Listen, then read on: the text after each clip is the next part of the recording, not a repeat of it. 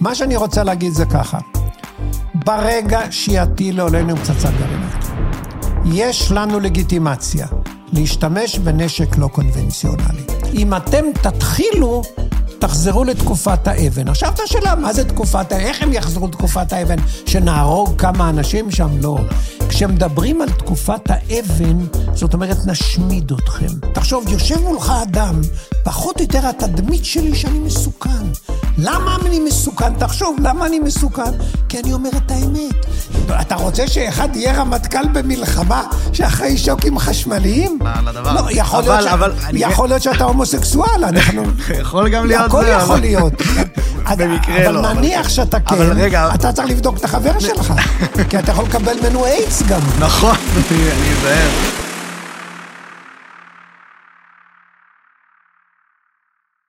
כי ידע עליי שאתה... אתה חושב שיש לך מספיק ידע לשאול שאלות? בטח. אז קדימה, מה זה חשוב? מה, ברור, אני את שלי, את השיעורי בית אני עושה. אוקיי, בסדר. מה קרה לך? טוב, אז האורח שלי היום הוא אורי מילשטיין, תיאורטיקן, סופר ואסטרטג צבאי בעל רקע אקדמי ופילוסופי עשיר. הוא הוציא עשרות ספרים, 60, בנושא אסטרטגיה הצבאית, מלחמות ישראל, היסטוריה בתרבותנו ודמויות חשובות בה. כבוד גדול לדבר איתך, אורי, מה נשמע? טוב, מאה אחוז. יופי, איזה כיף.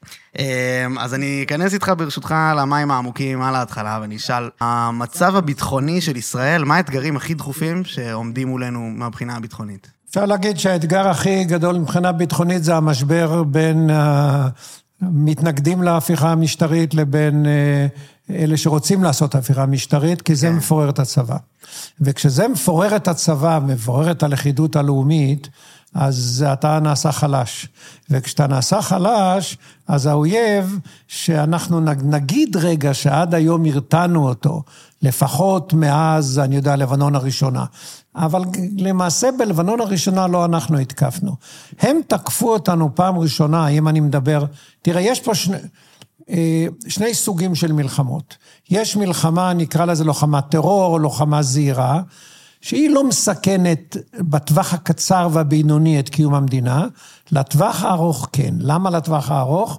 כי היא מתישה אותנו, ויש הרבה אנשים שמותשים. אני הייתי אומר, חוץ מהכיפות הסרוגות, שאותם אי אפשר להתיש, כי הם מאמינים, ואלוהים בעזרתם, בכל אופן מאמינים שאלוהים בעזרתם.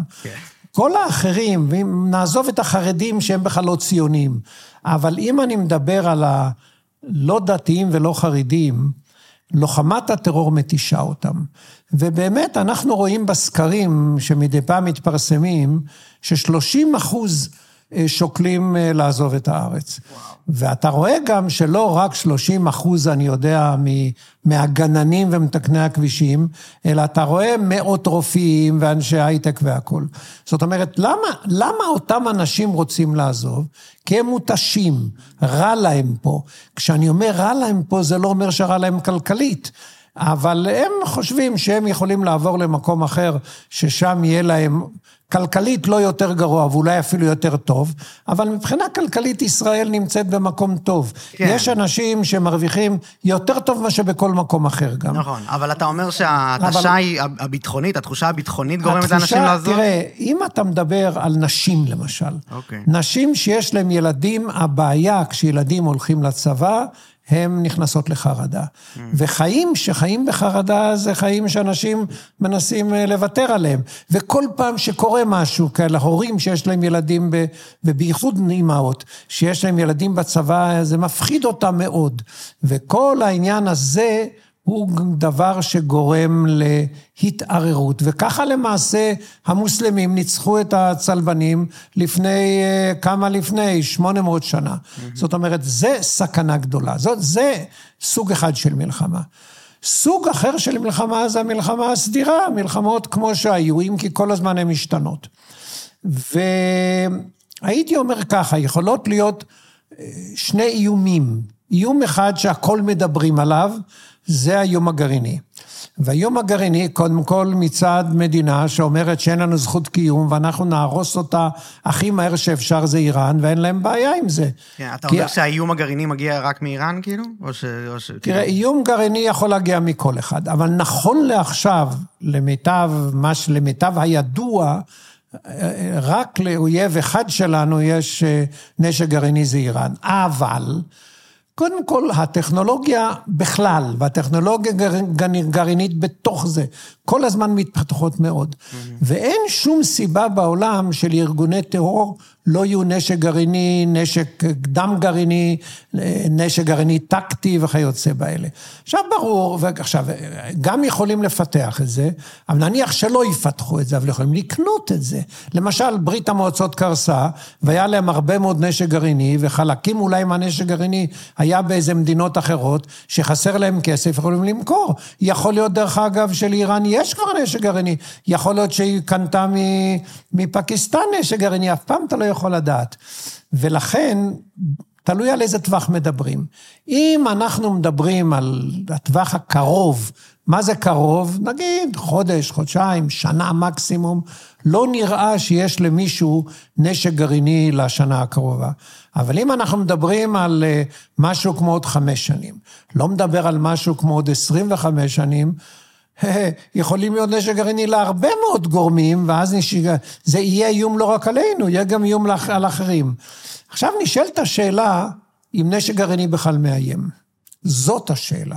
עכשיו השאלה על מי אם הוא מאיים. איך זו שאלה? זה, זה לא ברור חד משמעית? אין דבר, קודם כל אני אציע לך נכון. הצעה, אין שום דבר שהוא ברור, בוודאי לא חד משמעית, אין נכון, שום דבר ברור. נכון, נכון. אלא ברור הוא לתועמלנים זה ברור, mm. לפוליטיקאים, עבור המצביעים כן. זה ברור. לא, גם אם אני לוקח כמדע, אני לוקח את הקונספט של נשק גרעיני, אני חושב עליו האם הוא מאיים על, על האנושות או על עזוב את מדינת ישראל ספציפית. האיום הגרעיני הוא איום. עצם זה שאנחנו נמצאים בסיטואציה של אה, מלחמה קרה כזאת אפילו בין המעצמות. שמע, האיום הכי גדול עליך ועליי, זה איזה סלע מהחלל, איזה סטר, כן. שהוא ייפול בעוד דקה או בעוד עשר דקות או בעוד שעתיים ושום דבר פה לא יהיה.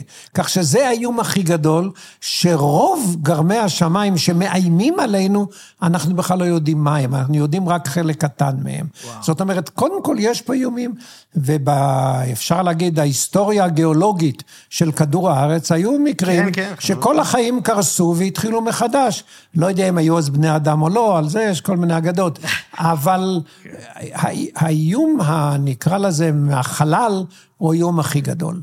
עכשיו תיקח את הנושא של מגפות. הקורונה גם כן אה, גרמה לנזקים רבים, אבל בהחלט יש אופציה שיהיו מגפות אחרות הרבה יותר חמורות, כן. ובעבר היו מגפות חמורות שהם איומים נוראים. עכשיו, האיומים האלה יכולים להתפתח לבד ויכולים לפתח אותם במעבדות, וזה לא אפשרי. פחות מאיים, נכון. הנשק הביולוגי לא פחות מאיים הנשק גרעיני. עכשיו תראה לגבי הגרעין. קודם כל, הוטלו שתי פצצות גרעיניות. הם הוטלו על יפן. נו, יפן היום מדינה פורחת. ומה שמאיים עליה זה לא הגרעין, אלא מה שמאיים עליה זה צונאמי ורעידות אדמה ודברים כאלה. עכשיו, בוא ניגש לנשק גרעיני. תראה, נניח שלאיראן יהיה בעוד שנה, בעוד שנתיים, נשק גרעיני. אז קודם כל יש כמה סוגים של נשק גרעיני. אז יש נשק גרעיני ונשק טרמו-גרעיני, מה שקוראים מימני. נשק מימני זה כאילו פצצה אחת פי אלף מפצצה רגילה. כן, כן. ההנחה הבסיסית היא, אבל גם זה רק הנחה, ואתה לא יודע, הנה ישראל למשל. לפי כל הפרסומים יש לה גם טקטי, שזה פחות מגרעיני, גם גרעיני וגם, אה, וגם אה, מימני. נניח לרגע, רק לצורך, נקרא לזה, science fiction, ה fiction. הם יהיו להם שניים, שלושה אה, פצצות, או עשר פצצות, לא חשוב, הם, הם לא יטילו את כולם, הם לא יכולים להטיל את כולם. גם הם לא על ידינו שהם באים ומטילים. הם זה איראן. הם נגיד על איראן. אז נניח שאיראן מחליטים שיש להם טילים שיגיעו לישראל, ובטילים האלה הם שולחים שש, שלוש פצצות, נניח לרגע. קודם כל ישראל, לבד ובעזרת ארצות הברית, פיתחה טילים, טילי חץ. וטילי חץ הם לכאורה צריכים לנטרל טילים שבאים מרחוק עם נשק גרעיני או בלי נשק גרעיני. אבל אי אפשר שזה יהיה מאה אחוז. כמובן שיש עוד כל מיני אופציות, אבל רק לצורך הדיון ניקח את האופציה הזאת. שלנו יש כמה שכבות של הגנה טילית, שאנחנו פיתחנו, תראה, יש ויכוח, ויש טוענים שבכלל אי אפשר לנטרל טילים. כן. אה, יש אחד, דוקטור מוני, אה, מוטי שפר, שמעת את שמו? לא. אני ראיינתי אותו כמה פעמים. דוקטור מוני שפר אומר שכל העניין של כיפת ברזל זה בלוף אחד גדול. ובכיפת ברזל היא לא פוגעת בשום דבר. יש גם גישה כזאת. מה זאת אומרת, שכאילו כל מה שמדווחים לנו זה שקר?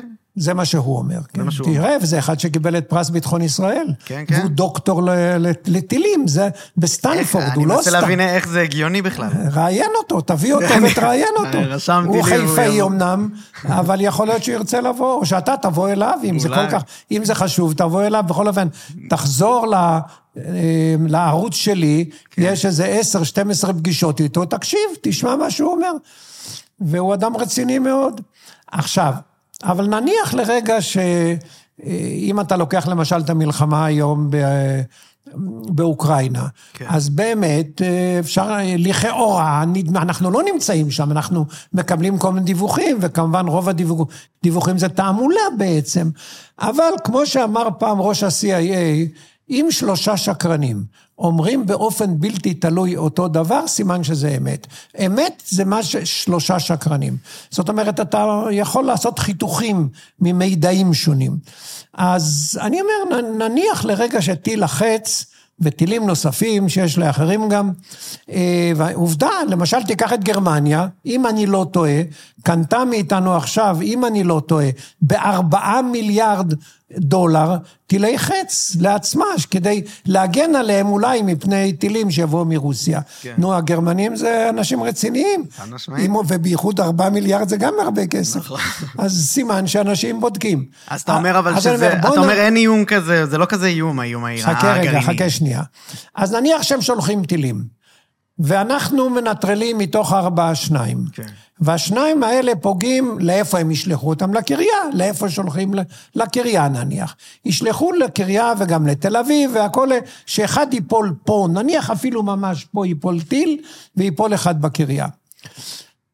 אם אתם בדיוק באותו זמן תעשו את ההקלטה הזאת, אתם אה, לא תישארו בחיים, אולי לא יישאר מכם שום דבר.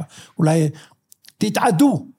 אבל בסך הכל, אני עשיתי פעם סדנה על זה, ואתה יכול לראות אצלי בערוץ, יש לי בערוץ, אני חושב, למעלה מאלפיים סרטים או משהו כזה, אז בשלב יותר מוקדם הייתה סדנה בדיוק על הנושא הזה. והיו מומחים מהכור האטומי בדימונה ומנחל סורק והכל. וגם עם השוואות מה שקרה ביפן. נניח שימותו בישראל מהטילים האלה, מה שהם טענו, בין 20 אלף ל-50 אלף איש. עכשיו תשמע, אנחנו עושים ניתוח אה, צבאי, לא ניתוח הומניסטי.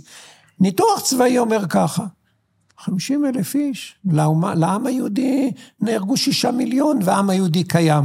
מה זה 50 אלף איש? יש פה בישראל אה, חיים אה, תשעה מיליון, מזה נניח שמונה מיליון יהודים, אז ימותו, גם, גם פה יש כמה ערבים שימותו אם הם נמצאים פה, עובדים זרים וכולי. נכון, ימותו 20 אלף. זה בטח, אבל זה, זה לא, זה כמו שאמרת, זה לא, אבל- לא הומני, כן, זה לא חשיבה. עזוב, אבל, אבל במלחמה אין הומניזם. יש לי ספק אם במקומות אחרים יש. נכון. ההומניזם בדרך כלל שהאחרים צריכים להיות הומנים. נכון. אלה שמדברים על הומניזם, בהרבה מקרים הם עצמם לא הומנים.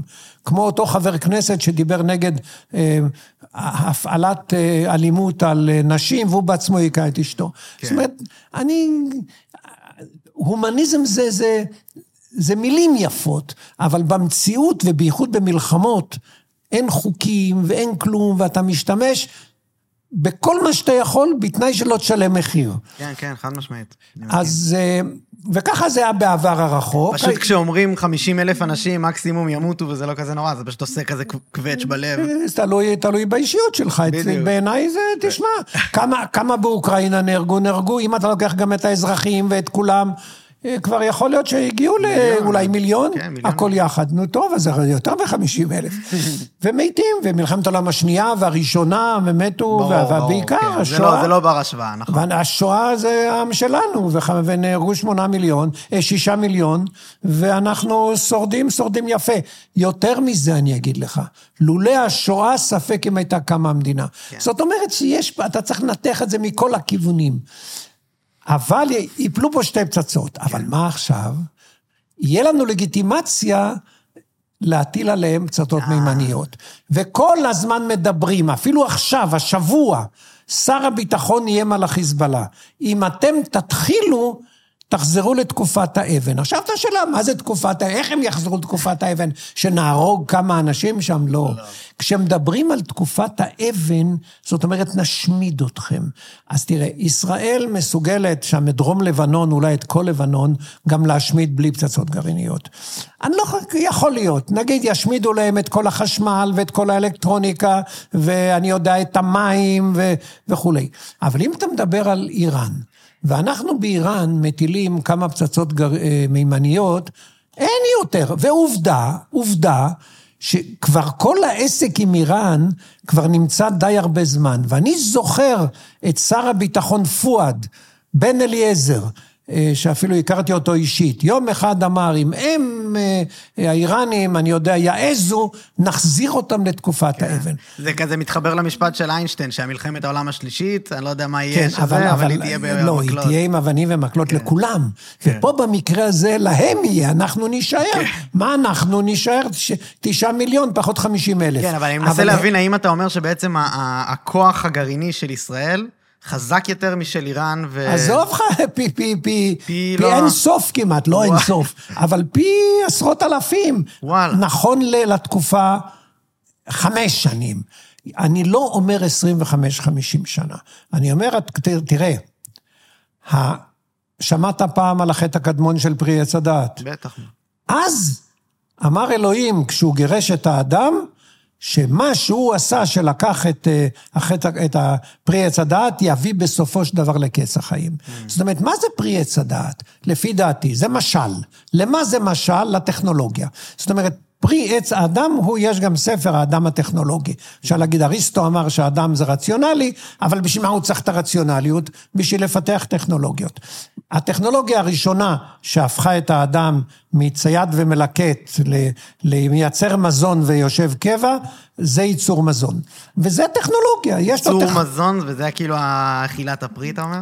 לא, קודם הסתובבו, אה, אכלו קצת פרי, קצת, אני יודע, ירקות איזה שהם ביער או, או בשדה, והתחילו לייצר מזון. התחילו לייצר קטניות, גנים, אה, כמובן עצים והכול, אה, ביטו בעלי חיים וכולי וכולי. אבל בין היתר צריך היה השקיה, צריך היה, אני יודע, תחינה, צריך היה שימור, כל מיני כאילו דברים. כאילו המהפכה החקלאית? אבל, המהפכה, בדיוק. כן. אבל מה? מה ההבדל אז והיום? שבאותה תקופה הייתה התפתחות, ויש להתפתחות הזאת לפחות, איזו חוקיות שהקצב שלה הולך וגדל. זה לא נכון בכל דבר. יש דברים שמתפתחים לאט לאט לאט והקצב הולך וקטן. למשל, הקוגניציה של בני אדם, ככל שאתה מתבגר, הקוגניציה נעשית יותר בעייתית. המוח ככה פחות זוכר וכולי. כן. תראה, אני בן 84 בינתיים, אפשר במלוא עוני, לא? אבל זה יוצא דופן מאוד. זה, אני מודה שזה יוצא דופן. נכון. אני לא אומר שמגיע לי בשביל זה איזה פרס, אבל זה הפרס... זה כן מעיד על משהו. זה, זה הפרס בעצמו. נכון. אבל זה, אבל רוב האנשים... בתהליך של ההתפתחות משלב די מוקדם, יש על זה ויכוחים אם זה גיל 20 או גיל 30, אבל משלב, תינוק קטן מתפתח ולפעמים מהר, מהר, מהר, ופתאום זה נעצר. ואז להפך, הזמן עובר, הוא לומד קצת דברים, אבל המוח נעשה קצת פחות.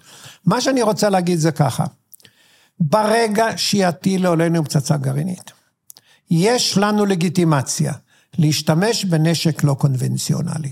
הנשק הלא קונבנציונלי, לא קונבנציונלי יהיה מופנה למי? קודם כל לאיראן. יש סיבה לא לעזה, יש סיבה לא לג'נין, יש יהיה סיבה... יהיה לנו, אם יפגיזו פה פצצת אטום שתהרוג 50 אלף אנשים פחות או יותר, יהיה לגיטימציה לחסל... יהיה לגיטימציה גם על עזה? בוודאי, על הכל. עזה ואיראן הם אה, קרובי משפחה, לא? אז כל ה... איראן מממנת את עזה, לא? כל החונטה של איראן, אפשר ל... אפשר להגיד, לא רק זה. אנחנו נשתולל. Mm. זה כמו שאומרים, בעל הבית השתגע. יש מין דבר של, פעם נפגשתי עם עזר ויצמן. לא, כשהוא היה עוד מפקד חיל אוויר, או לא, אפילו מעל זה.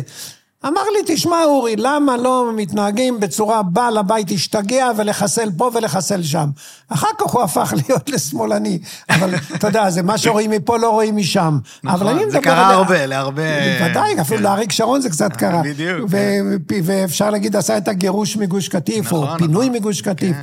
הרבה ראשי שב"כ לשעבר. אתה יכול לקחת אהוד ברק, פתאום ברח כן, מ- ברק. מלבנון, מה יש? מה קרה? נכון. ועוד ברח, לפחות שייסוג באופן מסודר, למה בריחה? נכון. כי אז זה חיזק מאוד את החיזבאללה, אתה מבין? לכל כן. יש השפעות. הפוך על הפוך. כמו שאמרו נביאי ישראל. ותראה, כשאני אומר נביאי ישראל, וכשאני אמרתי קודם פרי עץ הדעת, זה לא אומר שאני מקיים מצוות, וזה לא אומר שאני דתי, ואפילו ברור. זה לא אומר שאני מאמין. ברור. אני קודם כל משתמש בדימוי. מה אני בא ואומר לך לגבי זה? גם לפני, תראה, אב- אברהם אבינו, נגיד, נגיד שהוא היה קיים. אם הוא לא, אז מישהו אחר, אבל התקופה של אברהם אבינו, שזה החוקרים אומרים. אברהם אבינו היה לפני אה, ארבעת אלפים שנה. לפני ארבעת אלפים שנה, לבני אדם הייתה טכנולוגיה די נמוכה, אבל הייתה אינטליגנציה. הייתה אינטליגנציה, לא לדבר על משה רבינו, לא לדבר על נביאי ישראל. עכשיו, נביאי ישראל היו אינטליגנטים. למשל, בזמנם היה אפלטון והיה אריסטו, והם אלה ששמו את, ה, את, האבני, את אבני היסוד בכלל לכל המדע כולו. אתה יכול להגיד שבלי אפלטון ובלי אריסטו ובלי כל החבורה הזאת של אתונה ושל יוון, לא היה מדע. הם אלה שהובילו את המדע. כן. ו- ועד היום יש טענה של אחד בשם וייטהד, שכל מה שנאמר... אלפרד נורת וייטהד? כן, כל מה שנאמר אחרי אפלטון זה פירורים שנפלו מהשולחן של אפלטון. אז בואו נחזור לנביאי ישראל. כן. הגאולה תבוא אחרי מלחמת גוג ומגוג, וזו תובנה יוצאת מן הכלל. עובדה, הצהרת בלפור, קיבלנו מלחמת העולם הראשונה. מדינת ישראל בכ"ט נובמבר, מלחמת העולם השנייה. מלחמת העולם הראשונה והשנייה, שנהרגו שם עשרות מיליונים, זה גוג ומגוג. ולעם שלנו בוודאי עם השואה, ועובדה שזה נתן את המדינה. זאת אומרת, יכול להיות שמלחימה גרעינית לא רק שלא מסוכנת למדינת ישראל. היא תביא את השלום, והיא תביא את השליטה שלנו, במחיר של, לומר- של כמה עשרות ומאות אלפים. אה, תראה, אני לא אומר, אבל אני לא מציע ולא ממליץ שנקריב במודע, אני רק מנתח תהליכים. תראה, בימי קדם היו מקריבים, כל, כל מספר, המלכים היו מקריבים ולא הייתה שום בעיה. היום מציאות אחרת, נכון? אז כך שאין טעם לדבר על זה שנקריב, לא נקריב, נעשה בכוונה. היום הסיפור אחר. אבל אני אומר, אם הם יחליטו לעשות את זה, לא בהכרח שזה לא יהיה לטובתנו. כמו שששת הימים הם לטובתנו.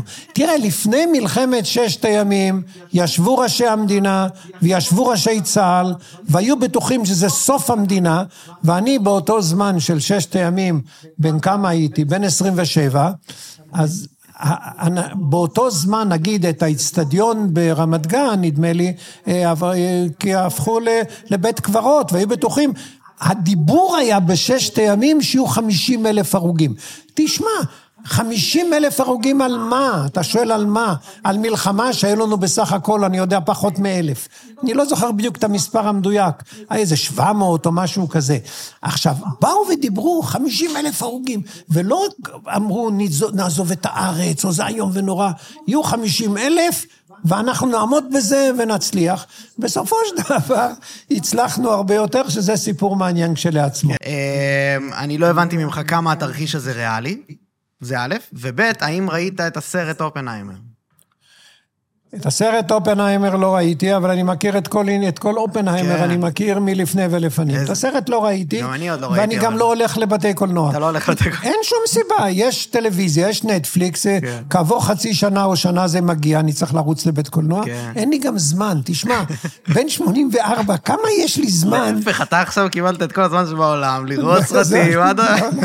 שמע, אני צריך לגמור מהפרויקט שלקחתי על עצמי 18 כרכים. 18 כרכים, כל אחד לא 20 עמוד, כל אחד 400-500 עמוד. הנה, אתה רואה. 18...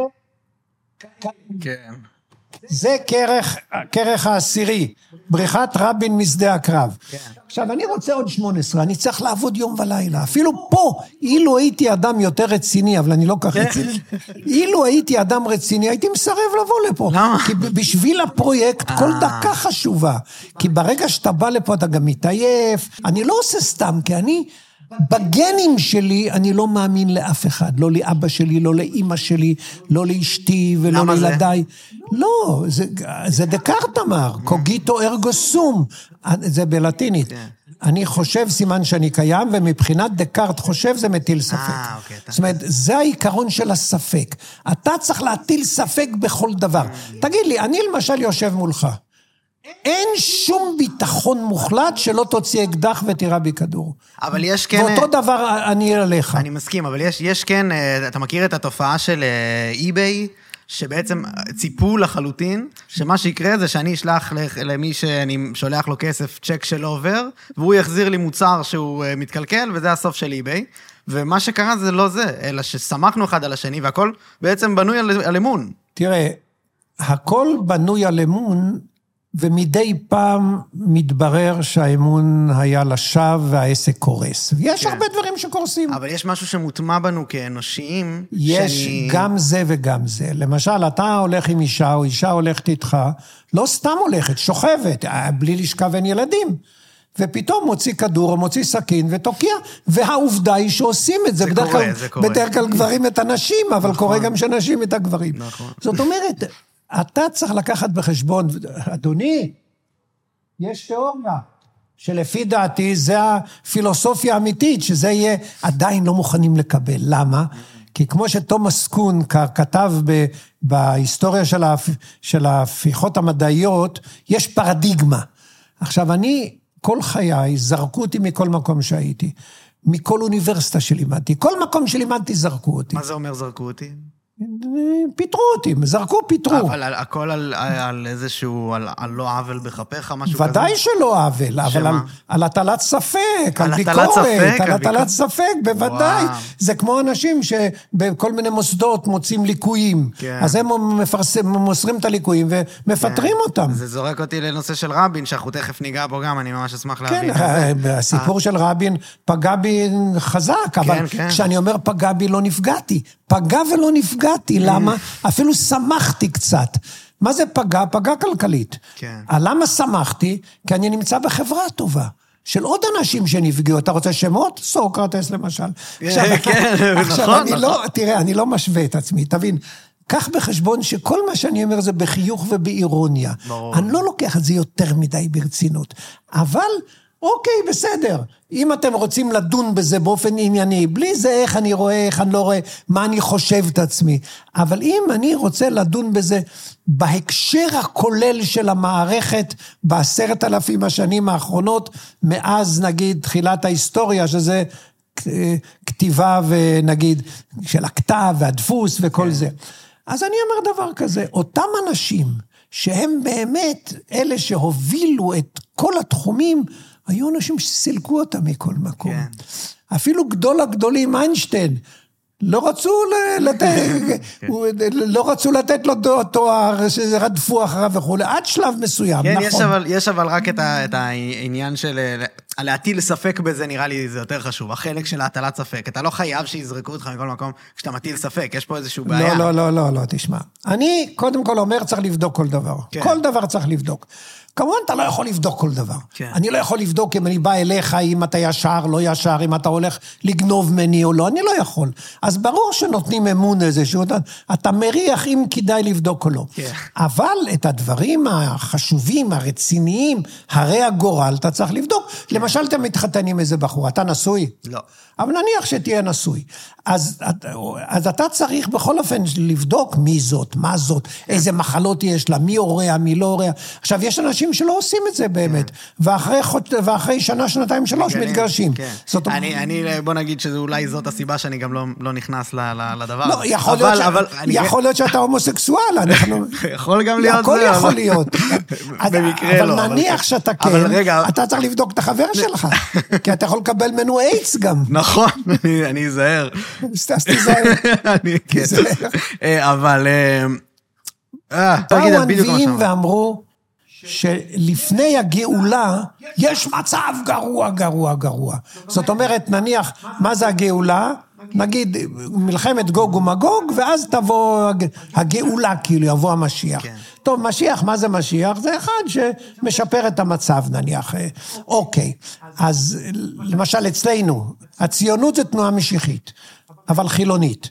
תנועה משיחית חילונית, שהמשיח, יש כמה משיחים, ואחד מהם זה הרצל. זאת אומרת, בא הרצל ונתן משהו שהוא כאילו משנה את המציאות. מה זה המשיח? הוא מביא גאולה. מהי הגאולה? שאתה משנה ומייט... ועושה את המציאות טובה יותר. עכשיו, עכשיו, מה אמרו הנביאים? לפני זה יהיה מלחמת גוג ומגוג. עכשיו, כשאתה אומר, אם השינוי הוא דרמטי, הגיוני שגם הגוג ומגוג הוא דרמטי, הוא חזק. זאת אומרת, שאם אתה מקבל את אה, התקפה גרעינית, אולי זה טוב, כן. כי זה אותו דבר שיפתור לנו את הבעיה של הסכסוך והמלחמות עם ויביא הערבים. לשלום. עכשיו, אל תבין לא נכון, אני לא חושב שזה מה שיהיה, אני לא בעד שזה מה שיהיה. שהמיתוס, זאת אומרת, הסיפור, איפה למדת תיכון? אה, קריית חינוך דרור.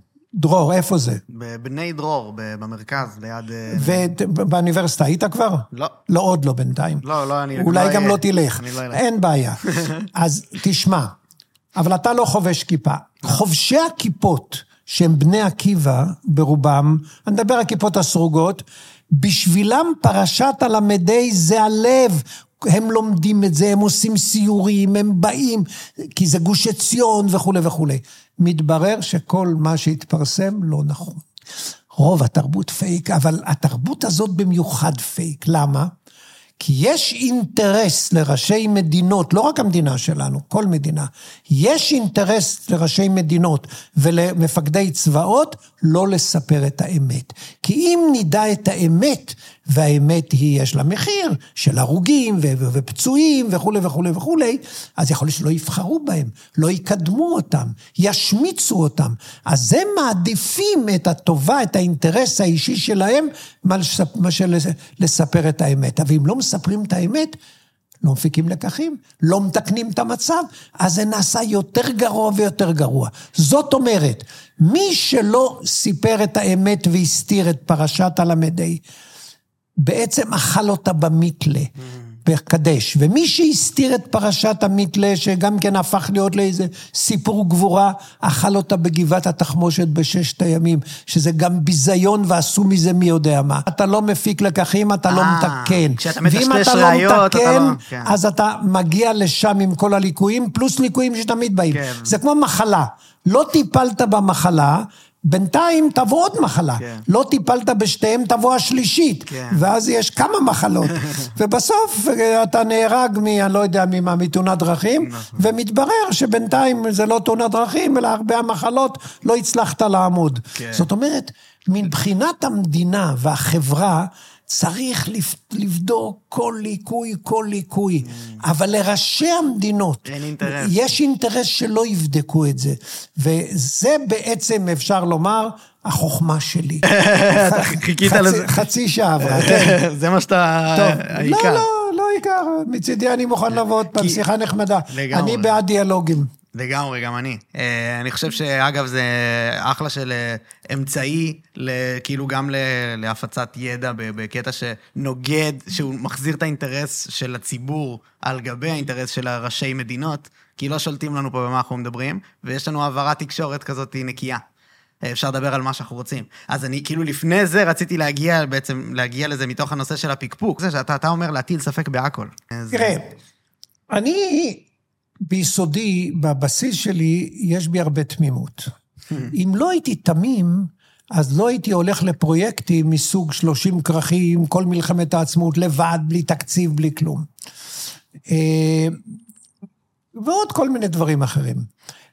אני, יש בי תמימות, והתמימות הזאת היא בין היתר שאני רוצה להגיע לאבני היסוד של הכל. זאת אומרת, אני רוצה להבין את היסודות הכי הכי הכי יסודיים. זה מה שמעסיק אותי. לא מעסיק אותי להעביר מורשת, או המורשת שלי, או להשאיר ספרים. שמע, כל העניין של להשאיר ספרים, בנקו כבר, עם ה, כל התרבות הדיגיטלית, בנקו, כל הספר עובד מהעולם, והיום אתה לא צריך ספרים יותר. כן. זאת אומרת, בסדר, ספרים, אבל אני, את כל הספרים שלי נמצאים גם ברשת. חוץ מזה הם נמצאים ברשת. כן. ואני גם מעלה אותם ונותן לכולם לקרוא בלי שום בעיות ושום דבר. כל מי שרוצה יעשה מה שרוצה, וגם אתה, לך אני אומר, תעשה בזה מה שאתה רוצה. עכשיו, אני אומר דבר כזה. במובן מסוים, אני מצד אחד הטלתי ספק, אבל מצד שני, אני גם האמנתי. זאת אומרת, אני אמרתי, אני מטיל ספק, ואני חוקר את האמת, והאמת היא באמת אמת לא נעימה, אבל כשאני אפרסם את האמת, אז, אז אנשים יודו לי, וייתנו לי את פרס ישראל, בדרך לפרס נובל. אתה פתאום בא ונותן את הדברים היסודיים, כן. שאם מבינים אותם, אפשר למנוע בעתיד הרבה צרות. מה התברר לי? התברר לי, ל... אפשר להגיד, לצערי, לא צריך להגזים, אני לא מצטער כל כך הרבה על שום דבר. אז תשמע, מה זה נקרא לא מצטער? כי רוב הדברים הם טבעיים, אני צריך לתת... כמו שאנשים, נגיד, כותבים, מישהו מת, אוי ואבוי, מי אסון. איזה אסון? הדבר הכי טבעי שמתים. צריך להגיד שזה אסון. עכשיו אומרים, אבל מת בתאונת דרכים. נו, ברור בתאונת דרכים. ממה מתים? מתים. כל... וזה קשור תכף לזה. אז בסופו של דבר, אחד הדברים שחשבתי עליהם, אם אתה שואל אותי איך הגעתי לזה, שכשאני אפרסם את האמת על המלחמות, ולא רק על העצמאות, אני הייתי בצנחנים. התגייסתי לצנחנים. בשנות החמישים, לפחות בקבוצה, תראה, אני, אני הייתי אחיה בפלמ"ח.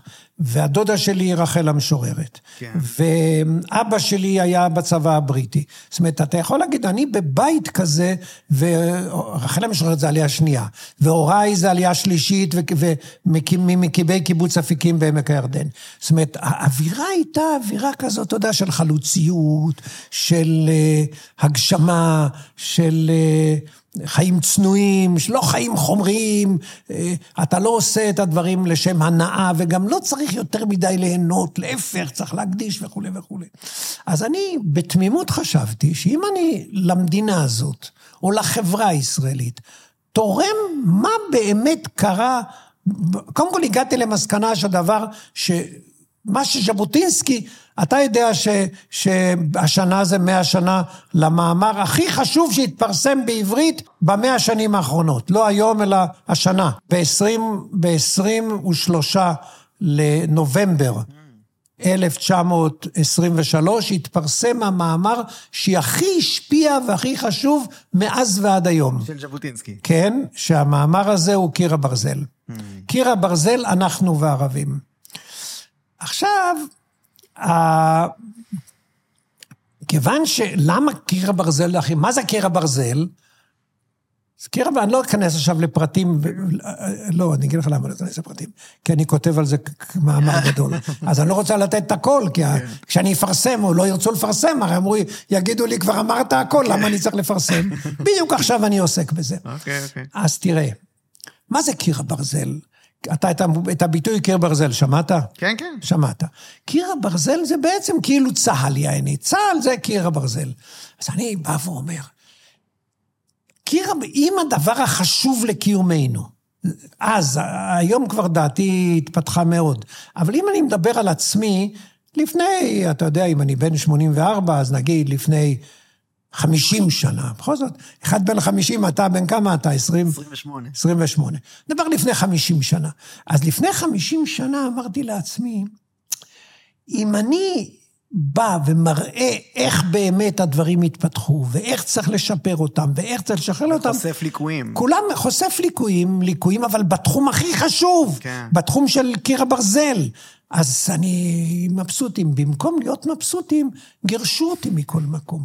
כל מקום שהרציתי בשלב מסוים, ואמרתי, נגיד, שרבין ברח משדה הקרב, או, או שהוא ברח או שהוא לא ברח. אם הוא, אם הוא ברח, תגידו לי, אם אתם רציניים, תוכיח, תביא, על סמך מה אתה אומר את זה. אם הוא לא ברח, אם הוא כן ברח, אז אוקיי, תגידו תודה. כי היה לנו ראש ממשלה, רמטכ"ל, שבתור מח"ט ברח והפקיר את אנשיו. זאת אומרת, נעזוב עכשיו את רבין עצמו, שהוא פחות מעניין. כן, אבל פשוט מעניין מה זה אומר לך. כאילו, לא, למה, זאת למה... אומרת, מה זה אומר לך? שאנחנו ממנים אנשים לתפקידים חיוניים מאוד, בלי שאנחנו בעצם יודעים מה הם עשו, והם מסתירים את זה. עכשיו, אם... קל להסתיר. וגם קל להסתיר את זה. עכשיו, זה דברים ידועים. זה לא מישהו שהולך להיות בבנק הפועלים משהו, ולא מספר שלפני שהוא עלה ארצה באמריקה, עשה פה, עשה שם, בסדר, אוקיי. יחזיקו מעמד שם בנק הפועלים. אבל אם אתה מדבר על רמטכ"ל, ראש ממשלה, והאיש ברח, וקיבל הלם קרב, וכל חייו היה לו פוסט-טראומה, וכל הסיפור של הסכם אוסלו זה פוסט-טראומה בכלל. עכשיו תראה, אולי צריך את הסכם אוסלו, אולי זה יוצא מן הכלל הסכם אוסלו. זה פחות מעניין אותי. אבל מה כן מעניין אותי? שההחלטה לקבל את הסכם אוסלו הייתה החלטה במצב פוסט-טראומטי. זאת אומרת, אתה מקבל החלטות קריטיות במצב פוסט-טראומטי, ועל זה אמר כבר הרמטכ"ל של אז, אהוד ברק, שיש פה כמו גבינה, גבינה שוודית, דנית, הולנדית, מלאה חורים. כל הסכם אוסלו. כבר אמרו את זה אז באותו זמן. כן. היום זה ברור לכולם. אם היה הסכם... אומר אם הוא היה במצב נפשי טוב, לא היה את החורים האלה? לא, אם היה מישהו אחר. תראה, אדם שהוא פוסט-טראומטי, זה נכות. זה כמו שתגיד, אם אדם, נגיד, שיש לו, קטעו לו רגל, אם הוא היה במצב טוב, הוא יכול להיות אלוף העולם. לא, הוא לא יהיה לה בחיים אלוף העולם, כי יש לו רק רגל אחת. ועם רגל מעץ הוא לא יכול להיות אלוף העולם. אבל הוא כן יכול לנהל מדינה. אדם פוסט-טראומטי לא יכול לנהל מדינה. איך אתה, אני אשמח להבין את זה קצת יותר לעומק. הפוסט-טראומה זה נכות נפשית. והנכות הנפשית הזאת, שמדי פעם זה יוצא החוצה, וזה עולה, והוא לא שולט בעצמו, והוא מקבל... עכשיו תראה, זה קרה לו לפני ששת הימים. לפני ששת הימים האיש קיבל התקפה פוסט-טראומטית, אושפז בבית חולים לחולי נפש, וקיבל שוקים חשמליים, וגם זה הוסתר, גם זה הוסתר. אבל פעם פשוט גם אמרו שאישה לא יכולה לנהל מדינה, ואז ראינו שזה לא נכון, וכי אולי זה איזושהי לא, דעה... לא, לא, לפי דעתי אישה יכולה לנהל מדינה, אני, כן. אני לא נכנס לזה בכלל. אני בא... זאת אומרת, זה לא עניין של דעה קדומה על פוסט-טראומטיים, זה עניין של עכשיו... פיזית הוא לא יכול. תראה, אדם פוסט-טראומטי, קודם כל זה נכות איזושהי. עכשיו, הנכות הזאת, כשאדם נכה, נגיד, אה, אתה יודע, יש לו בעיה בעיניים. בסדר, הוא יכול לעבוד, עושים פה, עושים שם. לא חיי כל המדינה תלויים בו. לא חיי כל המדינה תלויים בו.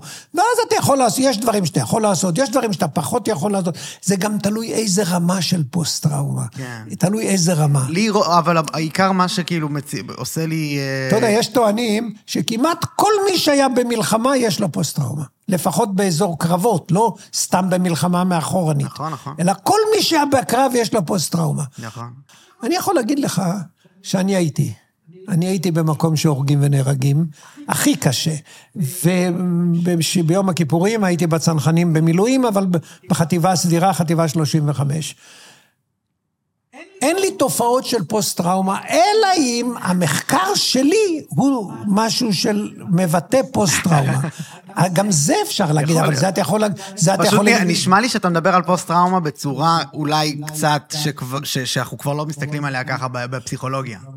אני לא מעניין אותי איך שהם מסתכלים על זה. למה? הם החוקרים. שיהיו חוקרים. אני יודע על דבר אחד. לי יותר מפריע שלא ידענו על זה. הייתי, היינו צריכים, הבוחרים, כאילו, לדעת על זה. קודם כל ידענו על זה. הייתה לי שיחה עם אה, פרופסור שכתב ספר על פוסט-טראומה, והוא בעצמו אה, פסיכיאטר מהבכירים ביותר. טיפל ברבין. וואלה. טיפל ברבין. אבל הציבור לא ידע את זה. אז הציבור לא ידע, ועל זה בוכה הנביא. כן. זה לא שלא ידעו, היו כאלה שידעו, אלה שטיפלו בו ידעו. וואו. תראה, רבין, תראה, ותן לך דוגמה למה הוא לא התאים להיות אה, ראש ממשלה ורמטכ"ל. היה משבר שלפני ששת הימים. ובאמת חשבו שיהיו פה 50 אלף הרוגים. אמר לו בן גוריון, בא לבן גוריון לקבל עידוד. בן גוריון לא, לא היה, היה באופוזיציה. בא לקבל עידוד. בן גוריון אמר לו, בגללך אולי המדינה נהרסת עכשיו. כן. ההוא קיבל פוסט-טראומה, פתאום התחיל במטכ"ל לבכות, לילל, נתנו לו סטירות וכיוצא באלה. ואל תספר לי סיפורים על פסיכולוגים, מה דעתם על החיים. למה? אני מדבר על זה, על התופעות החיצוניות. לא, אבל אם הוא היה מטופל אחרת היום... חכה רגע, אני לא מעניין אותי, הוא, ב- אני, קודם כל הוא טופל הכי טוב שיכול אז זהו, להיות. שאז, כן. אני, אני לא מדבר על היום. אם יש אופציה היום להוציא את הפוסט-טראומה ולהפוך את זה לאיזה כישורים יוצאים מן הכלל, אני בהחלט בעד. אבל תשמע, יכול להיות שבעתיד, כשאדם יהיה לו רגל קטועה, ילבישו לו איזה משהו ביוני כזה, והוא יהפוך להיות עוד לאתלט יותר מהיר מקודם. הכל יכול להיות. כן. אני מדבר על המציאות האמפירית, ובמציאות האמפירית הדעות של הפסיכולוגים לא מעניינות, מה שמעניין מה קרה בפועל. ומה שקרה בפועל, היה לו התקפי מה זעם. שקרה בפועל הם לא יודעים בכלל. כן, כן. כי מאיפה הם ידעו, הם, הם קוראים באיזה מקום, מישהו אומר להם, הרי זה מוסתר, זה מוסתר. יש את המשפט שאחד שיודעים על רבין בציבור ממש, אז ישברו להם את הרגליים ואת הידיים. לא, זה, זה שטויות, זה, זה מראה שהוא כסיל. אבל עזוב, זה, זה, זה מראה על, הקונ- על, על הכושר הקוגניטיבי שלו. אני- זה מראה פשוט על חוסר איזון עזוב, אה, אבל לא הורמונלי. חוסר איזון, סתם טמבל. אבל תראה, אמר, אמר, כי בפלמ"ח זה מה שהיו עושים. עכשיו, אבל הוא הוא לא כך הבין שבינתיים אנחנו לא בפלמ"ח. כן. מה שקרה הוא שרבין התחיל לבכות וליילל, ולקחו אותו למטבח של המטכ"ל, וזה אני יודע מאנשים שהיו שם, במטבח של המטכ"ל והביאו אותו הביתה. כשהוא מח"ט? מה? כשהוא היה מח"ט? כשהוא היה רמטכ"ל. כשהוא היה רמטכ"ל. כשהוא היה רמטכ"ל, לפני ששת הימים. ואז הביאו אותו הביתה. הביאו אותו הביתה, ומה הסיפור? שהוא בר, הקצין רפואה ראשי, נתן לו זריקה, ישן 24 שעות, והנמר חזר ליער. מאבד את הזיכרון לזמן קצר, הזיכרון לזמן קצר אתה מאבד לאיזשהו זמן וזה חוזר אליך. האיש קיבל שוקים חשמליים. לא, אתה רוצה שאחד יהיה רמטכ"ל במלחמה שאחרי שוקים חשמליים? אבל מה הסיפור שהוא חזר אחרי 24 שעות? יצא ככה שאני הגעתי לכל המסמכים של הדיונים במטה הכללי של ששת הימים בשבוע האחרון לפני המלחמה. הוא איננו, הוא איננו. אבל אם הוא הרמטכ"ל, הוא צריך לנהל את הדיון. אז עד 23, כל מה שקרה לו זה 26 לחודש, או 24 לחודש. עד אז הוא מנהל את הדיונים, דיונים של, של האלופים, איך, מה, מי. פתאום איננו. עזר ויצמן בהתחלה ואחר כך בר לב. והוא מופיע כעבור שבוע. מה זה מלמד אותך שזה לא 24 שעות, זה שבוע. ו...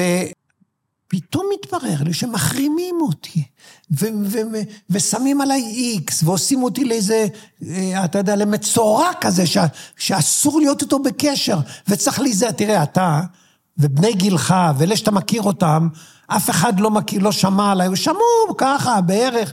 אבל יש אנשים מבוגרים, שהם רוצים לעשות איתי איזה משהו, ואז מישהו אומר להם, תיזהרו מאורי מילשטיין, הוא מסוכן.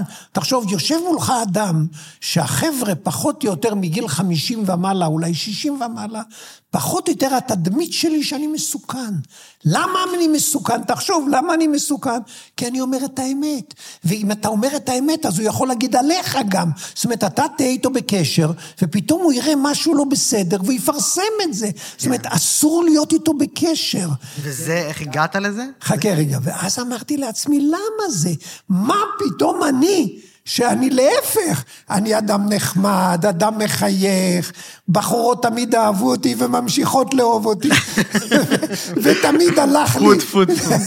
תמיד הלך לי עם כולם, ותמיד הייתי בסדר, ופ- ופתאום, אתה יודע, פתאום יש איזה מין קו כזה, ש, ש, שאני מאיים, שמאיים.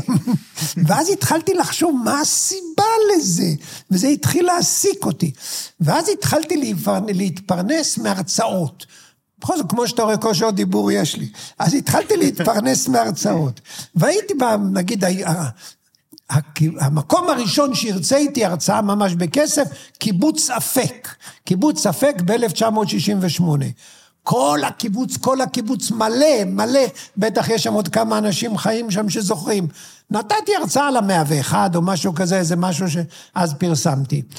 ואז התחלתי, ו- וכל הזמן הייתי חושב, למה, מה זה, למה זה מעצבן אנשים?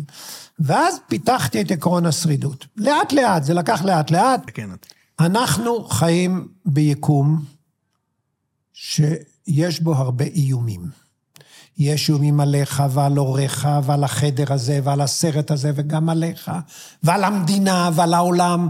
למעשה, אנחנו בעצם לא חיים, אנחנו שורדים. כל יום שאנחנו חיים, אז באמת הדתיים כל יום מודים לאלוהים, שאלוהים כן. נתן לנו חיים גם היום. וזה גם נכון, תראה, הרעיון הזה שאתה כל יום צריך להודות לאלוהים, יש בו היגיון, כי באמת כל יום אתה יכול למות מאלף ואחד דברים. כן. כיוון שאנחנו חיים באיומים ואנחנו שורדים, אז האינטואיציה שלי, אבל אתה יודע, כשאני אומר אינטואיציה, אינטואיציה זה לא סתם דמיון, זה דמיון וכל מה שאתה יודע. זאת אומרת, כל מה שאתה יודע ואתה מוסיף עוד קצת, אבל זה לא לגמרי לגמרי מחוץ לכל. ז'ול ורן למשל, לא אמר דברים לחלוטין, אלא הוא הוסיף תוספות כן. שאז לא היו, אבל למעשה לאונרדו דה וינצ'י כבר, כבר ידע את זה לפני ז'ול ורן. כן. נגיד את המסוק או דברים, או צוללת. בכל מקרה, אני הגעתי למסקנה שאנחנו בנויים, יש דבר כזה שנקרא אה, מערכת חיסונית. אז המערכת החיסונית זה דבר ידוע. נכנס לך משהו, אני יודע שם איזה חיידק או וירוס, והם מתנפלים עליו. יש מערכת חיסונית אינטלקטואלית. והמערכת החיסונית האינטלקטואלית היא גם לך וגם לך וגם לא וגם לא, שאנחנו כל הזמן מנטרלים איומים. הנטרול הראשון של האיומים זה להרוויח כסף. Mm. למה להרוויח כסף? כי אתה צריך לחיות, אתה צריך לאכול. מה האיום הראש, הראשי של בני אדם בתקופה ההיא של הפרה-היסטוריה? שלא יהיה אוכל. זאת אומרת, זה איום, ואתה... לגמרי, אני, אבולוציונית זה גם ממש זה, הגיוני זה שזה איום, לשם התקדמנו. זאת אומרת, כל הזמן, מה כן. יתעסק האדם הקדמון? איפה יהיה אוכל? מה יהיה כן. אוכל? יהיה אוכל פה, אוכל שם. כשאני אומר אוכל, תוסיף מים, אבל מים, כן. לפחות אז היה הרבה, היום כבר זה הולך ומתמעט. גם אוכל מתמעט, אבל לפחות פה יש מספיק. זאת אומרת, אתה כל הזמן אה, בעצם דואג, מה עושים רוב בני אדם? רוב בני אדם עיסוקם העיקרי הוא להרוויח כסף. למה אתה צריך כסף? אתה צריך כסף בשביל לנטרל איום. כסף זה כוח, ואתה יכול בעזרתו לנטרל איום. האיום הראשון, כאמור, אוכל. האיום השני, אתה חולה, צריך להשתיל לב, צריך אה, לעשות דברים אחרים, אתה יכול לקנות את זה. סתם ככה, אה, אנשים שאין להם כסף הולכים לקופת חולים, מקבלים טיפול בעוד שנה. אתה יכול על המקום לנסוע לבוסטון, ללכת למרפאות הכי טובות בעולם ולקבל מיד את הכל. אתה צריך לתת מיליון דולר, בסדר? אה, מיליארדרים יש להם מספיק, יש להם, נכון, נכון. יש להם מיליארד, לא? אוקיי, יש להם אלף מיליון דולר. כן. אז זאת אומרת, אתה צובר, אתה צובר נכסים, צובר נכסים כדי שתוכל בעזרתם לנטרל איומים. עכשיו, אותו דבר, כל דבר, המדינה, כל הזמן יש עליה איומים, יש איומים פנימיים, יש איומים חיצוניים. כך המצב של היום, המצב של היום במדינה. בא אה, יריב לוין ואהוד ברק ורוצים לעשות את מה שנקרא ההפיכה המשטרית. אה, משפטית. אהוד ברק? לא אהוד ברק, אה, בנימין נתניהו. כן. באים לוין ונתניהו רוצים לעשות הפיכה משטרית. משפטית נניח. והמתנגדים אומרים שזה משטרית. בסדר, לא משנה, זה הכל מילים.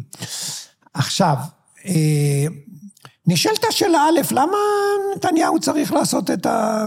זה, אז כולם טוענים, הוא צריך לעשות את זה בגלל הבעיות המשפטיות שלו. כן. זאת אומרת, הבעיות המשפטיות של נתניהו, זה, זה איום, יש עליו איום, הוא יכול, עליו יש איום, הוא כן. יכול להיכנס לבית סוהר. נכון. והוא, עכשיו, יש טוענים אין סיכוי שייכנס לבית סוהר, כי מה, המשפט שעד היום היה, הראה שהמש, שהמשטרה והפרקליטות עשו עבודה מחורבנת, והם פברקו דברים וכולי וכולי, אני לא יודע. אבל בכל אופן, מנקודת מבט נתניהו, ברור שהוא היה רוצה לנטרל עליו איומים. אבל זה לא רק נתניהו. זה גם הליכוד. זאת אומרת, זה לא רק נתניהו אישית, כי נתניהו משתולל מדי, אז לא היו הולכים עליו כל הביביסטים והכול. אלא הליכוד הוא, היא מפלגה ימנית. ויחד, והם היום מצורפים ליותר ימין, שזה, סמוטריץ' ובן גביר. והם היו רוצים שבנושא הזה של התנחלויות ומתנחלים ו... ו, ו נוער גבעות וכולי וכולי, שהמשטרה וה, והפרקליטות לא יבלבלו את המוח. כן. וכשאם אנחנו צריכים אה, לפוצץ בתים של, אה, של מחבלים, עם, המחבל בעצמו ברוב המקרים כבר מת, אבל ההורים וה, והמשפחה, לפוצץ את הבתים, יש גם רעיונות אולי להגלות אותם, נגיד להעביר אותם מיהודה ושומרון לרצועת עזה, או להעביר אותם למקום אחר, שלא לא יפנו לפרקליטות, הפרקליטות, שו, או לבג"ץ, ובג"ץ, הם רוצים שייתנו לנו אפשרות לפעול כהלכה. עכשיו, ברור שאם אתה לא יכול לפעול כהלכה, זה בשבילך איום. זאת אומרת, הוויכוח הגדול היום שמפלג את מדינת ישראל, זה הקמת מדינה פלסטינית, או אה, סיפוח למעשה של יהודה ושומרון. אבל בקושי מדברים על זה באמת סביב המהפכה, כאילו. לא מדברים, אבל זה הדבר, זה, זה הדבר. העיקר. זה בעצם העיקר. Mm. כמובן, אם, למה, לא, למה המפגינים לא מדברים על זה? כי כאילו יגידו, אה, על זה אתם מדברים, זה בבחירות היה. זה מה שמניע, זה בחברה הישראלית הדבר שמפלג את החברה. כן. האם אנחנו, וזה גם בבחירות היה. כן. עכשיו, בשביל יהודה ושומרון ובשביל לספח, או לפחות לשלוט ביהודה ושומרון, אתה צריך אה, לנטרל את, אה, את הבג"ץ. כי כל פעם בג"ץ מפריע לך, אפילו מפריע בכל מיני דברים.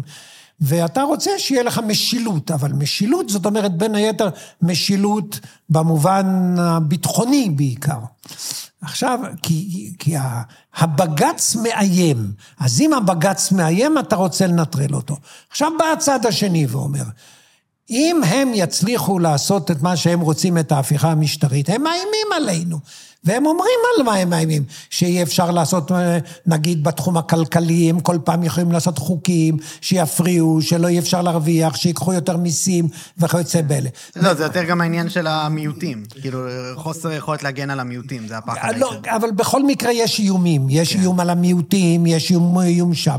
זאת אומרת, אם אתה מסתכל, אתה יכול לראות כמעט בכל עניין ועניין שיש איומים ויש נטרולים. ואני אביא לך דוגמה, לך ולמאזינים שלך, אה, דוגמה, אם אפשר לומר, כאילו אה, פנטסטית, כאילו לא שייכת לעניין, אבל רק להוכיח כמה זה שייך. אני טוען שכל מה שבני אדם עושים, המניע היסודי שלו. אבל אתה יודע, יש מניע ויש נגזרת, ויש עוד יותר נגזרת ועוד יותר נגזרת, אבל אני הולך לאבני היסוד, ובאבני היסוד זה נטרול איומים.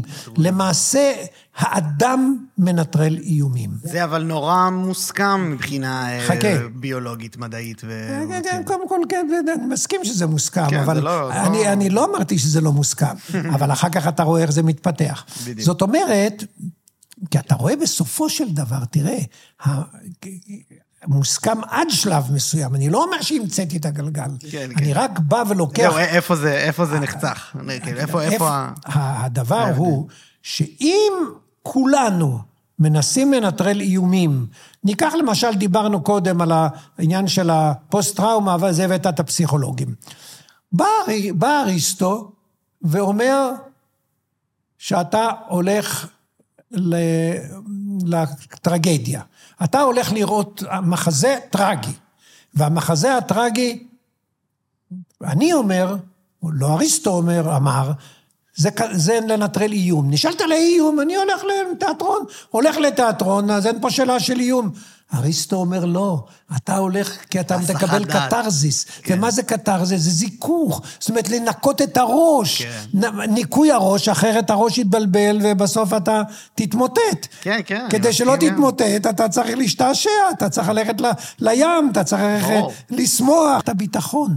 ובמערכת הביטחון אני מאיים לא על החיילים הפשוטים, הם מדברים איתי. אתה מאיים על המשכורות שלהם? אני, אני לא על המשכורות. על מה אתה מאיים? אני מאיים על ראשי המדינה. המדינה, אבל ראשי מערכת הביטחון... על הכוח שלהם. שאני אחשוף את הליקויים שלהם. עכשיו, אם יתפרסמו... תראה, אני פרסמתי פעם, אבל לא בתור ספר, ברשת. 15 פרקים של ספר על אהוד ברק. והספר הזה על אהוד ברק חשף הרבה מאוד דברים לא נעימים אצל אהוד ברק. אז ברור שזה יכול להפריע לו, ברור שזה יכול לאיים עליו. ברור, ברור. אבל, אבל מה התברר? התברר שרוב רוב הציבור זה לא מעניין. למה זה לא מעניין? כי הנדסו לו את הראש. איך הנדסו לו את הראש? שאורי מילשטיין זה אחד, פרובוקטור, משקר, מבלף. משחית את הנוער. משחית את, משחית הנוער. זה- סוקרטס. סוקרטס משחית את הנוער. ולא צריך, לא צריך להתייחס אליו בכלל. כן. והוא פרובוקטור, הוא נהנה מזה. נהנה, נהנה. אני לא יכול להגיד שאני סובל, אבל אני גם לא נהנה. אתה יודע, אחד שחוקר, בסדר, חוקר. לא, אבל יש גם, אתה רוצה באמת, יש לך עניין עם נושאים שמעוררי מחלוקת, כאילו. אני לא הולך אבל בגלל, בגלל זה, כן, לא אני- הלכתי לזה בגלל זה. מסכים. אני הלכתי לזה כי הגעתי למסקנה בשלב מסוים שמערכת הביטחון זה מה שכתב ז'בוטינסקי, זה קיר הברזל. כן. וקיר הברזל, אם יש בו סדקים, מכל הסוגים וכל המינים, אז ספק אם המדינה תחזיק מעמד. נחזור לעניין הנשק הגרעיני. נכון. אם לא יהיה לך קיר ברזל, ולא יהיה לך תלחץ, ולא יהיה לך אנשים שמסוגלים, אה, אני יודע, להתמודד עם זה, אז לא תהיה מדינה. כן. אז אתה רואה את עצמך כשליח אה, כזה, שבעצם מטרתו לחשוף את הליקויים בשביל לשפר את ש... את המצב הקיים? לא, אני לא רואה את לפקוח עצמי... עיניים לאנשים? אני לא רואה את עצמי כשליח. אני, אני עוסק, תראה, אני במובן מסוים לפעמים, כשאנשים, אה, נגיד, אומרים ככה וככה, ולמה אתה עושה זה, ולמה... ומטעמי אתה, הרבה פעמים שואלים, מאיפה אתה בא? מטעמי אתה, כאילו, מטעמי זה מאיזה אוניברסיטה, או מאיזה מכון מי- מחקר. מי- מי מממן אותך? מי... מי מממן אותך? אני, התשובה שלי, אני אחד מבעלי המניות של המדינה הזאת. בדיוק, כן. יש לי מניה. אני, אני הבעלים של המדינה, אני לא יחיד. אני אחד מתשעה מיליון. כולנו, כן. גם אתה אחד. אבל יש לי מניה במדינה, ובתור בעל מניות אכפת לי שהמערכת הזאת, שאני אחד מבעלי המניות, תחזיק מעמד. אבל אולי אתה, אתה מפספס משהו. לא סתם יש בצבא, יש דרג היררכי של פיקוד. יש את ה... מי ש... כל אחד בדרג מעל רואה תמונה גדולה יותר, ואז אולי יש משהו שאתה מפספס בתמונה שאתה רואה, והם כאילו רואים את עצמם כרואים תמונה מעל. טוב. מאיר פעיל, שהוא גדול התועמלנים של דור הפלמ"ח והדור הזה שהתחיל להילחם בי, הרבה פעמים היה מפרסם, אורי מילשטיין היה אפסנאי, אתה יודע, אפסנאי זה מי יודע איום ונורא. לא פיקד על שום דבר וכיוצא באלה. קודם כל, אתה יודע, אלברט איינשטיין אמר, הדג נמצא כל חייו במים, מה הוא מבין במים? כן. זאת אומרת, זה שאדם הוא מפקד, זה לא אומר שהוא מבין בפיקוד. זה שאדם הוא מפקד בכיר, זה לא אומר שהוא מבין במלחמה. זה שאדם הוא ראש ממשלה, זה גם לא אומר שהוא מבין. אלא הוא מכל מיני סיבות הגיע למה שהגיע, ואפלטון כבר עסק בזה, וטען שכל המערכת היא מערכת לקויה ביסודה, וצריך בה לעשות אה, רפור...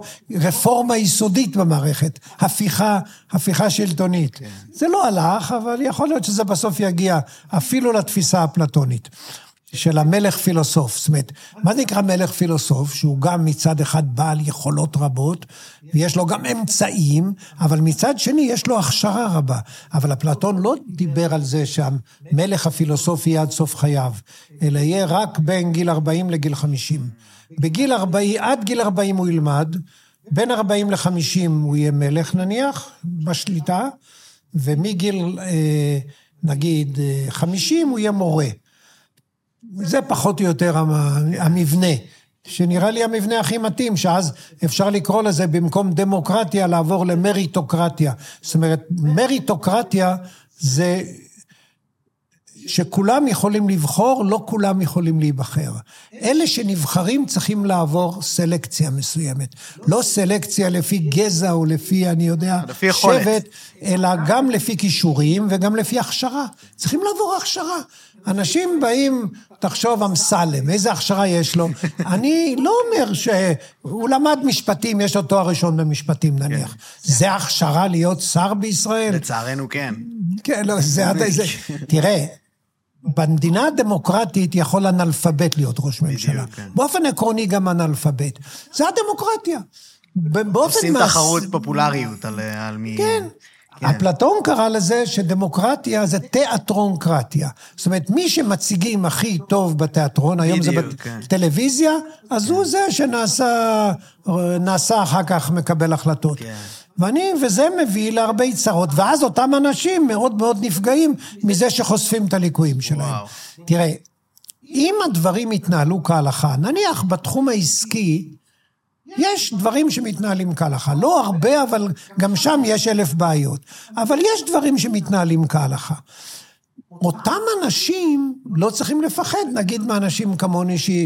שיגלו ליקויים. למה? הם ישמחו. כי אז אם אתה מגלה ליקוי, נגיד, בחברה, תחשוב, אני יודע... אמזון, מה, הם כל היום שולחים לך דברים שאתה כאילו, איפה אנחנו לא בסדר, תן לנו משוב. בדיוק, הם רוצים הם את שואלים. אותך כן. מה לא בסדר, הם רוצים. לדעת.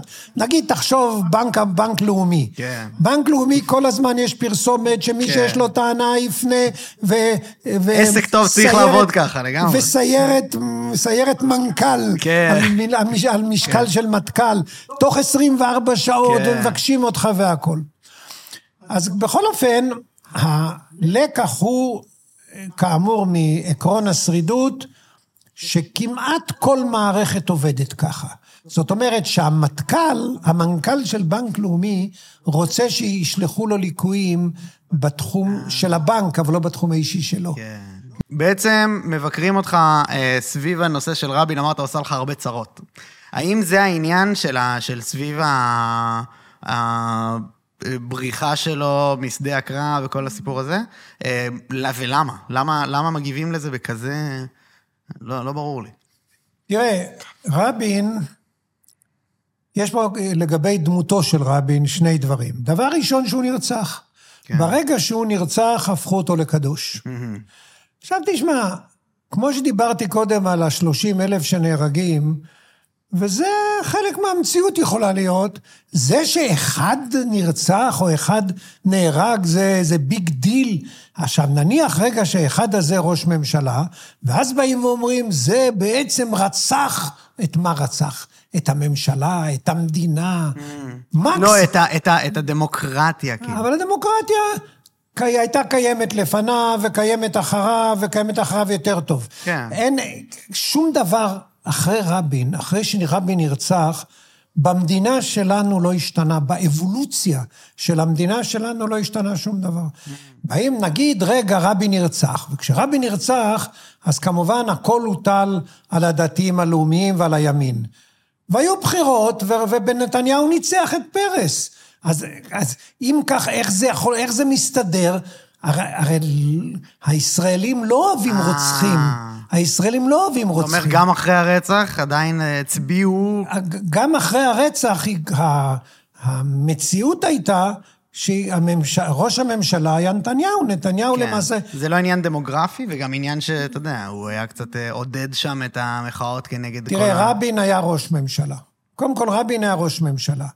לפי הסקרים לפני שהוא נרצח, הוא כבר היה די בפיגור, או לפחות לא בפיגור, אבל ככה... ב- סקרים, אבל... זה- חכה, אני לא אומר, הסקרים בעיניי זה לא סתם. וואלה.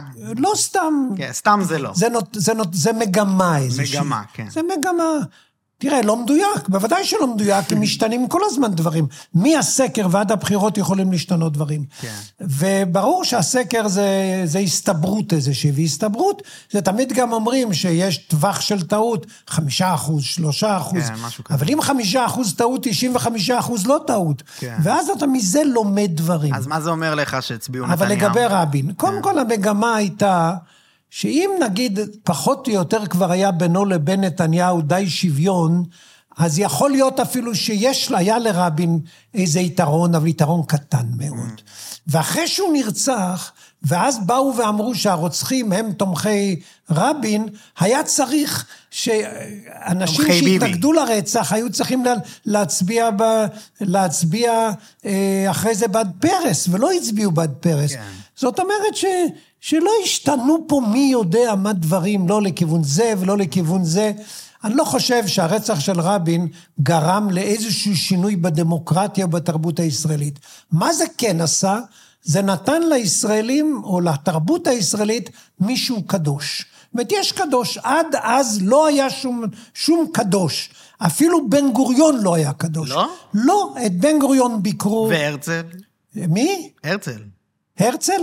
לא, הרצל זה לא במדינה. אה, אוקיי. וגם את הרצל ביקרו. זאת אומרת, לא היה אדם בתקופה הציונית שלא ביקרו אותו, בוודאי שביקרו אותו, ביקרו את כולם. יש אדם אחד שאסור לבקר אותו, שזה יצחק רבין אחרי הרצח.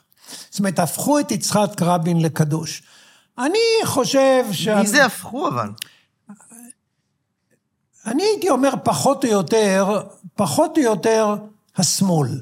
זאת אומרת, השמאל, רבין קודם כל לא היה שמאלי כל כך. נכון, הוא... רבין לא היה שמאלי. בסוף הוא היה אולי. רבין, רבין למשל התנגד להקמת מדינה פלסטינית. נכון. כי כשדיברו על הסכם אוסלו, אז הוא דיבר על אוטונומיה, הוא לא דיבר על מדינה. נכון. הוא לא דיבר על מדינה פלסטינית. ורבין, אם אתה לוקח את כל תולדות חייו, אז רבין היה, נקרא לזה בפלמ"ח ובאחדות העבודה. מפלגת אחדות העבודה זה ארץ ישראל השלמה. הם היו שמאל חברתי, אבל לא שמאל לאומי. החבר'ה האלה של, של אחדות העבודה ושל הפלמ"ח ושל מפ"ם, הצד של אחדות עבודה, הם היו בעצם, בעצם נוער גבעות. אבל יש פה שני עניינים. דבר ראשון, שאותו דבר נראה לי קרה עם קנדי, ממש דומה, גם שמאל וגם אותו הילה יש היום סביבו, אבל וגם, אני חושב שפשוט הקטע הוא שהכאפה שהרצח הזה נתן לשמאל, הוא עד היום מרגישים אותה, וזה מה שאולי קרה. אני באמת, לא חושב שהשמאל נפגע מזה שרבין נרצח. זה היה כאפה. זה, מה זאת אומרת, הוא נפגע, הוא ירד, הוא לא שולט במדינה מאז. מי? לא, השמאל לא שולט במדינה, זה נכון, כן. אבל השמאל לא שולט במדינה לא בגלל רצח רבין. קודם כל, אחרי, אחרי רצח רבין, היה נתניהו ראש ממשלה. נכון. ובסך הכל, לא מי יודע מה, ואחרי זה בבחירות ניצח, ניצח אה, אהוד ברק. זאת אומרת, ה- אהוד ברק הוא כאילו היה נציג של השמאל-מרכז. עכשיו, למה זה נפל?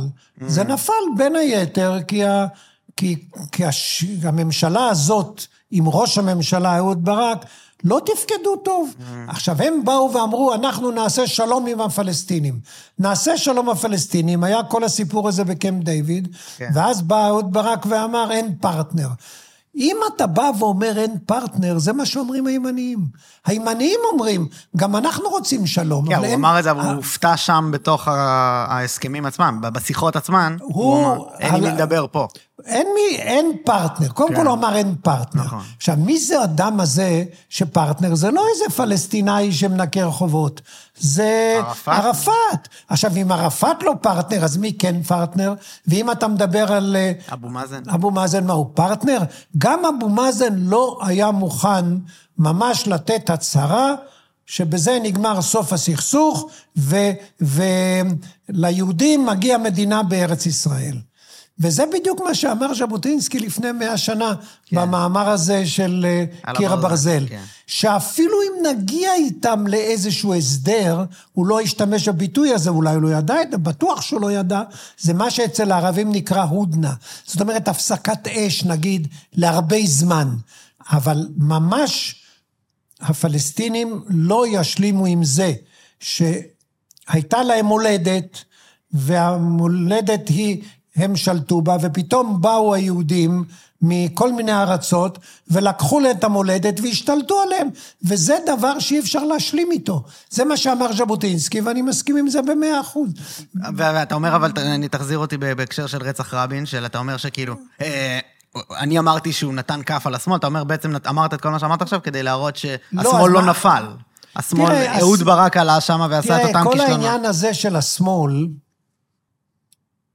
לנין, שהוא היה שמאלן גם כן, נכון, שמאל קיצוני מאוד. היה שמאלן, אמר פעם שמאה איש יכולים לנצח אלף. איך אם הם מאורגנים? עכשיו, כשאתה לוקח את עלייה שנייה, בן גוריון כתב בעצמו, שבעלייה שנייה, שהיא כאילו זאת, שש... לא כאילו, שהיא הניחה את התשתית לכל דבר שקורה במדינה, לרבות המשבר היום בין המפגינים לבין הממשלה, בשביל להבין אותו, צריך להגיע לתשתית שיצרו אנשי העלייה השנייה, זאת אומרת בן גוריון, ברל כצנלסון, השמאל הראשון רחל של- המשוררת, כן. זאת אומרת משפחתי, הם יצרו תשתית מסוימת. הקיבוץ, כל הקיבוצים והקיבוצים. תראה, הם דיברו על אדם חדש וחברה חדשה. כן, כן. ואדם... סרוליק. מה? סרוליק. לא, אתה מכיר את ה... כן, הם, הם דיברו על... סרוליק זה אחרי הקמת המדינה. כן. בכל אופן, הם דיברו על אדם חדש וחברה חדשה. ואדם חדש הוא כמובן יהיה שוויוני וצודק וצנוע. חילוני. ו... אני לא יודע, המילה חילוני לא הייתה, אבל בכל אופן... כן. אבל גם הם היו חילונים בכל אופן. נכון. אז, וזה התשתית, זה התשתית. וזה מה שהיום אה, כאילו אומרים השבט הלבן. השבט הלבן מרחוב שנקין. ו, ולא, ולא מהפריפריה. כן. עכשיו, ומה שהרס, אם אפשר לומר, את השמאל בין היתר, זה גם בין היתר אוסלו. כי אוסלו היה צריך להביא את השלום, כן. ואם אוסלו היה מביא את השלום, אז, אז לא, לא נתניהו היום היה ראש הממשלה, אלא אני יודע, מישהו אחר, אני סתיו יודע. שפיר אחד. מה, סתיו שפיר או מישהו אחר. אבל אוסלו, נדמה לי, אכזב את כולם. נכון, כן. אוסלו אכזב את כולם. ומה, ומה אתה חושב על, ה, על המהפכה המשפטית וזה? נגעת בזה ממש בכמה, בכמה רגעים בשיחה נגעת בזה, ואני לא יודע בדיוק מה אתה חושב. אין לי דעה על זה. אני, תראה, לגבי, אני חושב, הלקח שלי מהמהפכה המשפטית... או המשטרית, איך אתה מעדיף לקרוא לא. חשוב, משפטית או משטרית, שאלה שעומדים בראש המדינה, זאת אומרת, גם נתניהו וגם לוין, לא מתאים להם להיות בממשלה. הם ניהלו את, הדו, את הפרויקט הזה, כן. יש להם פרויקט. הם נבחרו, מותר להם פחות או יותר מה של... מה שלא נאסר מותר להם לעשות. לא נאסר עליהם לחוקק חוקים, שיחוקקו חוקים. אבל הם לא, אבל... האופן שבו הם עשו את הדבר הזה, הראה שהם לא מבינים את הישראליות. אבל האם, האם ה- מה שהם באו לעשות הוא לדעתך חשוב או לא? הרפורמה חשובה? בעיניי לא. לא. תראה, מדינת ישראל, בואי נניח, אני הרי לא התמקן, הת, אה, התעמקתי בזה לעומק של העומק, לא זה הנושא שלי. כן. אבל מה הטענות? הטענות שאני בכל זאת מתעניין, תשמע, הטענות הן שעד אהרון ברק, כן. לא היה כל הדברים שרוצים לשנות. של העניין הזה של סבירות ועניינים אחרים, ושדוגמה, נגיד, אה, ברק החליט שהייתה איזה פרופסורית אחת שרצו להכניס אותה להיות אה, אה, שופטת אל בית המשפט העליון, והוא סירב, כי היא לא יכולה להיכנס. זאת אומרת, אהרון ברק, אפשר להגיד, השתלט על בית המשפט העליון.